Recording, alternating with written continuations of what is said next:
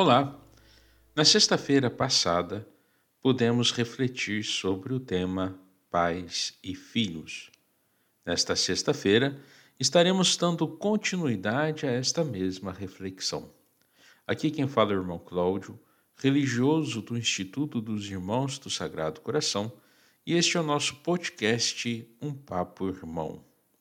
O nosso texto bíblico norteador é Mateus capítulo 19, versículos de 13 a 15.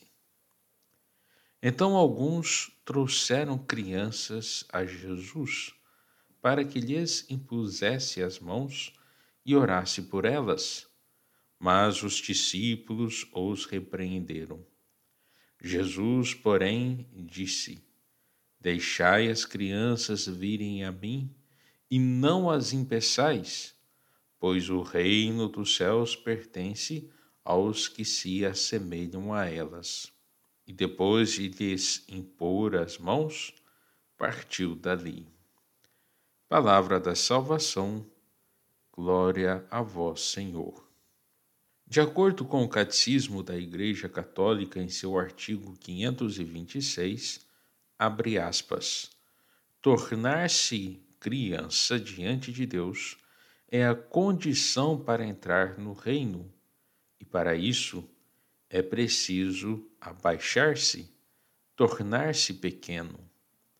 Mas ainda é preciso nascer do alto, nascer de Deus para se tornar filho de Deus. Fecha aspas. Certamente temos esse nascimento garantido em nosso batismo um sacramento em que todos concordamos ser de grande importância, apesar de parecer não possuir o suficiente peso em nossas vidas. Pelo menos, não ao ponto de ser recordado e festejado como é a data do nosso aniversário natalício. Mas este é um outro tema para outro momento. Aqui estamos refletindo sobre a missão do casal em relação aos filhos.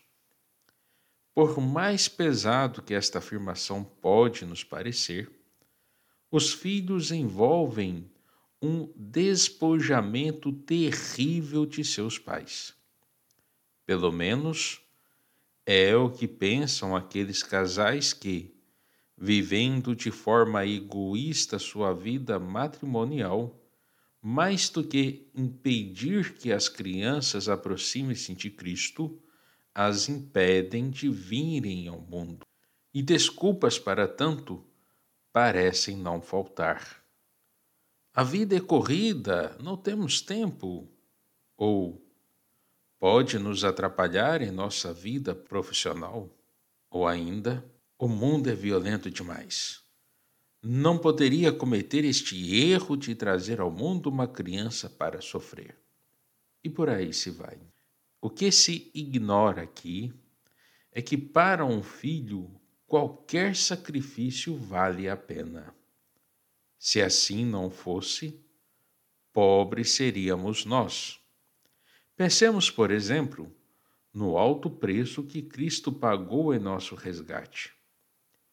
Pensemos na humilhação de carregar uma pesada cruz como um malfeitor após sessões intermináveis de tortura e sabendo que ainda teria de encarar uma morte igualmente cruel, dolorosa e injusta. Como se fechar à paternidade e à maternidade quando sabemos do alto preço que Deus pagou por nós, seus filhos? E se Deus tivesse simplesmente nos abandonado?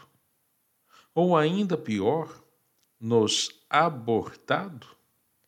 Mesmo que esta reflexão pareça distante da realidade de muitos casais, é importante que seja feito pois não são poucas as forças que vêm atentando contra a família em nossa sociedade, e principalmente ameaçando as nossas crianças. Seja pela negativa de sua concepção, ou pela interrupção de sua existência ainda no ventre de quem se esperava afeto, amor e proteção.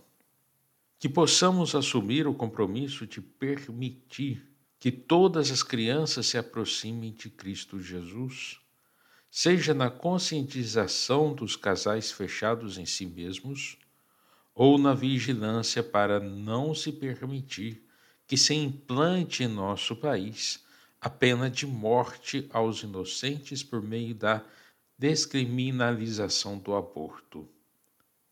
Ameto Coriezo, Ameto Cor Maria.